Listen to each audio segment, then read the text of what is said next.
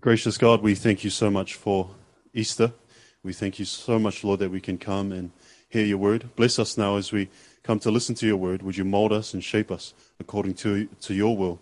Make us, Lord, into the image of Christ. We ask all of this in Jesus' name. Amen. Please be seated.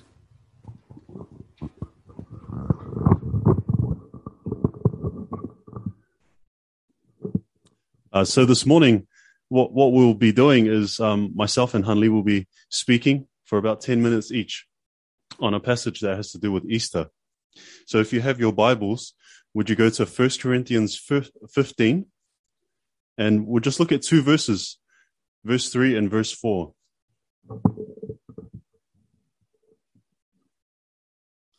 That's 1 Corinthians 15, verse 3 and verse 4.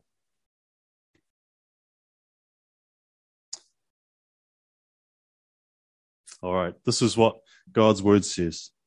For I delivered to you as of first importance what I also received that Christ died for our sins in accordance with the scriptures, that he was buried, that he was raised on the third day in accordance with the scriptures. So now just those couple of verses there. So what Paul is doing here um, in these verses is he's summarizing what we call the gospel and he's summarizing the gospel in the in the person and work of Jesus Christ. If he wanted to summarize the gospel even more, he could say that the gospel is is Jesus Christ. It's it's the person and the work of Jesus Christ. And what he's done here is he's outlined three things that have to do with the person and work of Jesus Christ. Those three things are that he died for our sins, that he was buried, and that on the third day he was raised. Now, I, want you to um, sort of entertain um, sort of my imagination for a little bit and think about this hypothetical. What if Jesus did not die for our sins? What if he wasn't buried? And what if he wasn't risen again?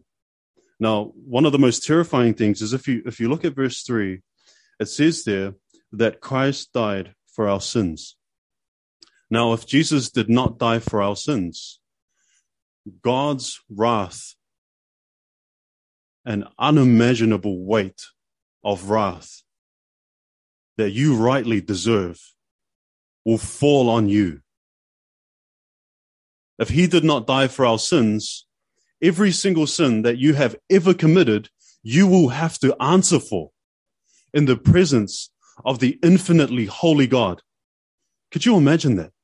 If Christ did not die for our sins, you would have that meeting with God, who is holy and infinitely righteous. There is no darkness within him. He is totally good and totally great. And you have an appointment with him to answer for every single sin that has ever been committed. Not just the things that you've done physically with your body, but the words that you have said. Every single thought that you have imagined, you will have to answer for. If he wasn't buried, we wouldn't we wouldn't have that assurance that he was truly dead. This this burial really just puts a nail in the coffin um, to say that he actually died a true death. He was really dead. It, it, we don't have to be murky or blurry about it. This is actually a, a, an historical fact. And here's another terrifying thing. If, if he wasn't raised, let's say, let's say for a minute that he did die for our sins and that he was buried. But imagine that he wasn't raised. Imagine that there was no resurrection. Imagine that there was no Easter Sunday. What would that mean for us? Well, Paul says we'd, we'd, uh, we would be uh, Christians, as Christians, to be pitied above everyone else for trusting in someone who couldn't be raised from the dead and who claimed to have died for our sins. Not only that, we'd have no assurance that the death that Christ died was good enough. So you wouldn't ha- you wouldn't be comfortable. You wouldn't be um, assured. You would have no hope. You'd have no confidence that his death and dying for our sins was actually successful if he did not raise. If he if he's not resurrected. If there's no Easter Sunday, Easter Friday means nothing. If there's no if there's no Easter Sunday, Easter Friday means nothing. But here's another terrifying thing. If this isn't true, Look at what he says after he claims that Jesus Christ died for our sins. It says, in accordance with the scriptures. What does he say after he was raised again? He says, on the third day, in accordance with the scriptures. If Jesus did not die for our sins, if Jesus was not raised from the dead, showing that his sacrifice was acceptable, then that makes God a liar. If Easter Friday did not happen, if Easter Sunday does not happen, God is a liar. Now, let's put away the imagination. Let's put away the hypothetical because that's all that that is. That's just imagination and hypotheticals. That's all I've given you so far. Imagine if. Well, let's put the if away and let's actually look at the facts. Let's actually look at what is true. This is what is true. I'll just read the two verses. Listen to this. For I delivered to you as of first importance what I also received, that Christ died for our sins in accordance with the scriptures, that he was buried, that he was, that he was raised on the third day in accordance with the scriptures. We don't have to imagine what if. We don't have to think about hypotheticals. This actually happened. This is what is true that Jesus died for the sins of those who trust in him and that he was raised again for our righteousness. That's what Romans 4 says. Those things, friends, are true and God will never be found to be a liar. God lying is more impossible than anything else that we can imagine. God never lies. And here he has spoken the truth that in accordance with the scriptures, Christ died for our sins. He was buried and he was raised again. Now let me finish just with this. Look at the start of verse three. This is how Paul categorizes the gospel. This is how Paul categorizes what he's just delivered to us. He says, For I delivered to you as of first importance. As of first importance. Now, think about your to do list.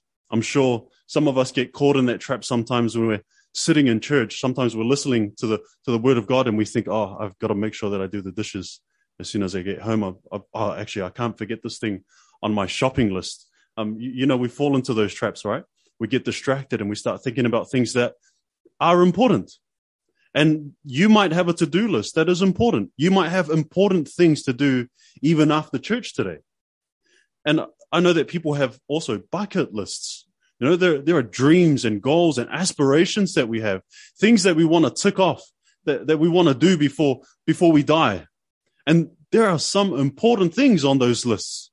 You know, uh, perhaps you want to you want to help the needy. You want to go on on a mission or, or something like that, or you want to you know do this wonderful um, extreme thing that you see um, on on ESPN or something. But we have bucket lists, we have to do lists, we have shopping lists, we have goals, we have dreams and aspirations, and all of those things, I'm sure, are important. But those things, although they are important, they belong on, on an important list. This thing here that Paul says is of first importance, it doesn't even belong on that list. It belongs on a separate list all by itself. This thing, friends, is in a category on its own. The gospel is all by itself in a category of importance. Everything else fails and falls in comparison to this what you might have to do today after church very well might be important, but it is not as important as this. What you might have as a 10 year life goal, friends, might be important, but it is not as important as this. This is the most pressing, the most important issue that every single human in the whole world has to deal with. Have you dealt with it? Have you taken care of the first and most important issue that you could ever deal with? Can you say Jesus died for my sins? Can you say he was buried for me? Can you say he was raised for me? You have to deal with this. It is more important than anything else that is in your head that will ever be in your life. Let's pray. Our gracious God, we thank you so much for this Easter weekend. And Lord, we thank you that it is just a great reminder that Easter is the most important weekend every weekend. Oh Lord, help us to think of that which is of the first importance. Remind us, Lord, that it is not only important on Easter weekend, it's important every single day of our lives. It is important for every single person we know. Lord, would you drill that deep into our minds and in our hearts? And Lord, help anyone here who has not dealt with the most important issue in their lives. Oh Lord, speak to them today. Lord, would you grip their hearts? Would you pierce through? And Lord, would you bring them to a place where they might trust in Christ and have dealt with this most terrible problem of sin. Thank you so much for the person and work of Christ. Thank you so much, Lord, that it was not an afterthought. Thank you that it is in accordance with your scriptures.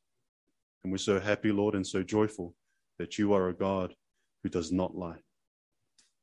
We pray in Jesus' name. Amen. And uh, we'll just look now in Acts chapter 2, because we're thinking about Easter, we're thinking about this such an important date in the calendar of the church. Uh, well, why don't we go right to the very first public sermon in the history of the Christian church? Given by the Apostle Peter. This is in Acts chapter 2. And I'll just read the very end, the conclusion of his message there in Jerusalem, thousands of years ago. I'll read from verse 36, right? Acts chapter 2, verse 36. We'll read the end of that sermon. Oh, actually, I'll read from verse 32 so we can get the context leading up to 36.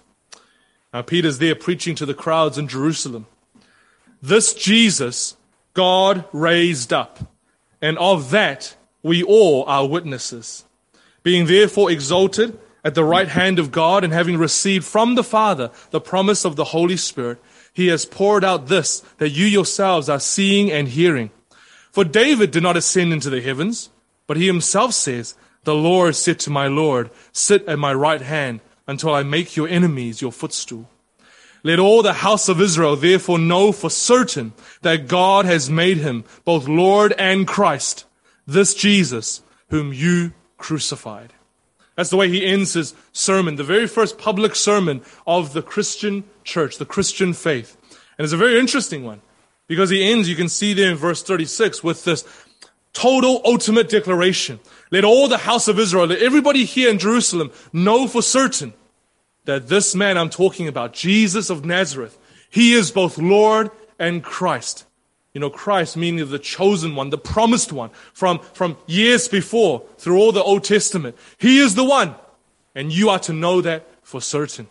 And you know, if you read the Bible, when you go through it, you'll see the Bible tell us many things in an ultimate sense. Right? The Bible doesn't say to us, hey, you know, I think this is a great idea, or suggest, I think this is the way you should live, or this is what you should believe.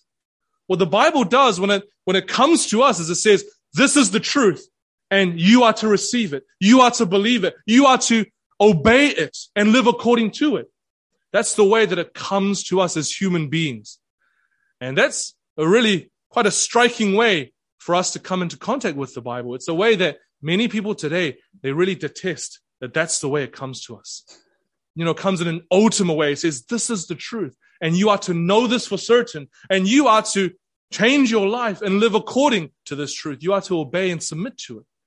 Now, I guess my question as we think about this Easter Sunday is what gives Peter that confidence or the right to say something like that to all the crowds of Jerusalem? What gives the Bible such a right to say it to every single one of you this morning in that ultimate way?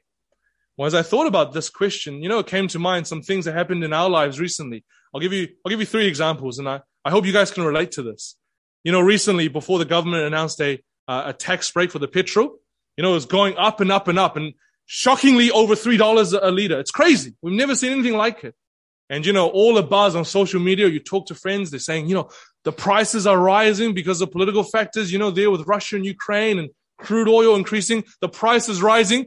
You got to go and fuel up tonight before it rises. I remember on one specific night, I can't remember the date, I saw all over social media and all over the news tonight at 10 o'clock, all the gas companies are raising their prices. So go and fuel up before then. And I remember driving past and seeing all the crowds backed up onto the street. And I thought, oh, I'm not doing that. You know, I'm not going to go and wait for half an hour. But you know, that's what's happening, right? People say you, you must change your schedule that very night to go and fuel up. Well, why? Because the price is raising. That's reality. And if you don't fuel up, well, you're going to pay more tomorrow. That's one example. Another one was, you know, um, you think about mortgages and first home buyers, and there's all this discussion about what is the Bank of New Zealand going to do with their, you know, the OCR rate, the official uh, interest rate. And we just saw recently they raised it by 0.5% from 1% to 1.5%. I'm not going to try and pretend like I know what that means. I just know that it went up. And what do all the people say? Well, if you can lock down a mortgage, do it sooner rather than later. Because as the rates go up, well, you're going to end up paying more if you wait and you, you know, you drag your feet. Again, you know, the reality is the cash rate is going up. You got to deal with it. So, you know, if you're planning to wait till three months later, maybe try and change your plans and do it now so that you can get a, a better interest rate. And something closer to home for us, recently we discovered wasps flying around in our driveway. And uh, we, we really hate pests.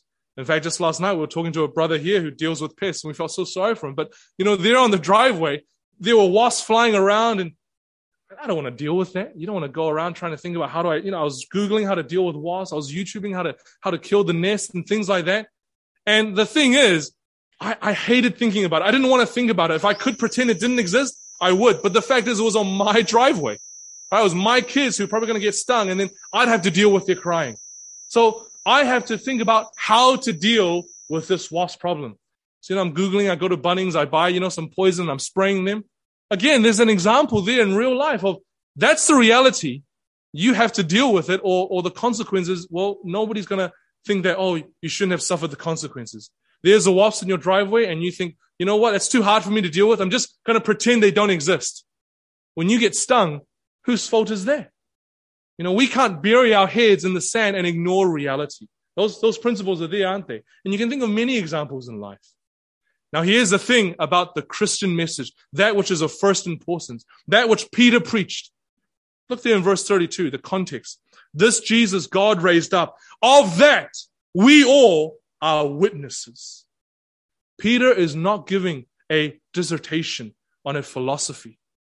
Peter is not there at the start of the Christian faith thinking, this is so nice. Wouldn't you like to believe it? No, he's dealing with facts. He's dealing with things that he and all the other disciples saw with their own eyes. Of that, we all are witnesses. Christ being crucified, we saw it. The whole crowds did. He was crucified publicly. And him being buried, we all saw it too. The woman tried to get to the tomb to try and uh, perfume his body out of grief and mourning. And on the third day, when the tomb stood empty and the stone was rolled away and we were all confused, he appeared to us. We are all witnesses of that. The whole of the Bible, and especially in the New Testament, are eyewitness accounts to us of what they saw and experienced. And it's because Peter and the rest of the apostles saw with their own eyes the reality. They were to declare to all of Jerusalem, you are to know for certain that this Jesus, he is truly the one. He is both Lord and Christ. Because that's fact.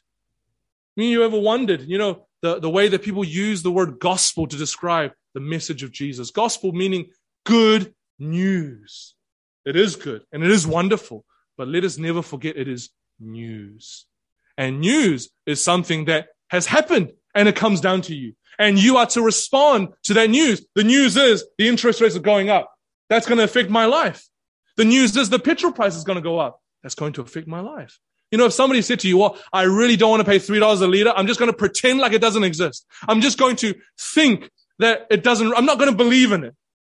You know, the fact is the next day when they go to fuel up their car, who's going to be paying three bucks a liter? It's going to be that guy because it's reality. And you cannot change reality no matter how much you hate it. And here's the message of the Bible. Here's the, the core message of Jesus. He has been crucified. He has been buried and he has been raised. And all of these things are not given to us as nice theories. And the, you know, the question being, would you like to believe it? No, the word is this has happened. How will you respond to this news? if you respond and recognize the truth of it and you come and see Christ, you, you might go and do all the research. The truth stands up to scrutiny. The body still hasn't been found. The tomb remains empty to this day. How can the church spread from a ragtag bunch of 120 people persecuted by the state to flourishing all around the world? These questions you can answer yourself. You can investigate yourself. But here is the, the fact. Jesus and the message of Jesus is based on the historical reality of his death, burial, and resurrection. And this Easter weekend, we're just commemorating the fact. We're not here because we like to believe it. We're here talking about it because it has happened. And what I want to say to every one of you is that you must face up to this news. Just like with the gas station, you might try and squash it away and think you don't want to think about it. The reality is you will have to face the price at the pump. And with Christ, many, many people, they do not want to recognize that he is Lord. Well, that means I'm not Lord. I have to listen to what he has to say. They don't want to deal with these things about who he is. They don't have to realize, well, if that's true, then certain ways that I've been living are wrong. I have to turn around from that and confess my wrongdoing. Yes, that's right. Well, they don't like to think that because of their pride. So what people do is they just say, well, I don't believe in it. I'll turn it away. Well, the thing is, every one of those people one day will meet Jesus face to face. But you see, at that moment, then it's too late. And they will have to face him and say to him, well, why didn't you believe in me? What I lived so much for you. I lived my whole, the whole witness of the Bible, the whole witness of the church. I gave you Easter after Easter to be there in church to hear my message. And yet you, you pushed it away because you selfishly wanted to live your life your way, enjoying all the ways that you wanted to do life, all the perverse things that you enjoyed. Well, you see, such a person will have to face the music. That's the term, isn't it? They'll have to face reality. Well, don't do that because that's the way to destruction. Now there is a chance for you to come to know the truth of Jesus, to come to meet the resurrected one, the one who can conquer death. And he now holds out his hand to every single one of you through this message. You can know the resurrected Lord today. How are you to experience the reality of who Jesus is? The Bible says, come to him in faith and in repentance. Turn away from, from yourself thinking that you know everything. You're the one who never makes any mistakes. Even your family and friends know that's not true. Come to Christ. Seek him in the word and you will experience who he really is. Come to him in faith. Seek him then and he will be found. That's what Easter is really saying to us, that this is the good news of Jesus. So let's pray now and ask the Lord to help us to think on all of these things. Lord, we thank you so much for our morning. We thank you so much that you've gathered us here, each in our own individual contexts and backgrounds of life, wherever we are, all so different. And yet you've gathered us here as one to hear the gospel of Jesus Christ, the good news of your son. Lord, help every single one of us to seek the truth that this is all historical reality and therefore we must face up to it. Well, Lord, help us all not to uh, push it away, not to reject it, not to think that we could try and bury our heads in the sand. Help us, Lord, to come to know who Jesus is in truth. Help us to experience in our own hearts and souls the reality of this resurrected, glorious, and powerful Savior who is able to transform the worst of sinners, the weakest of people. Help us to experience Him in His love. Help us all of these things, Lord, and uh, help us throughout this Easter to remember what has happened those thousands of years ago and help us through this message to come to know you in truth. We pray all of this in Jesus' name. Amen.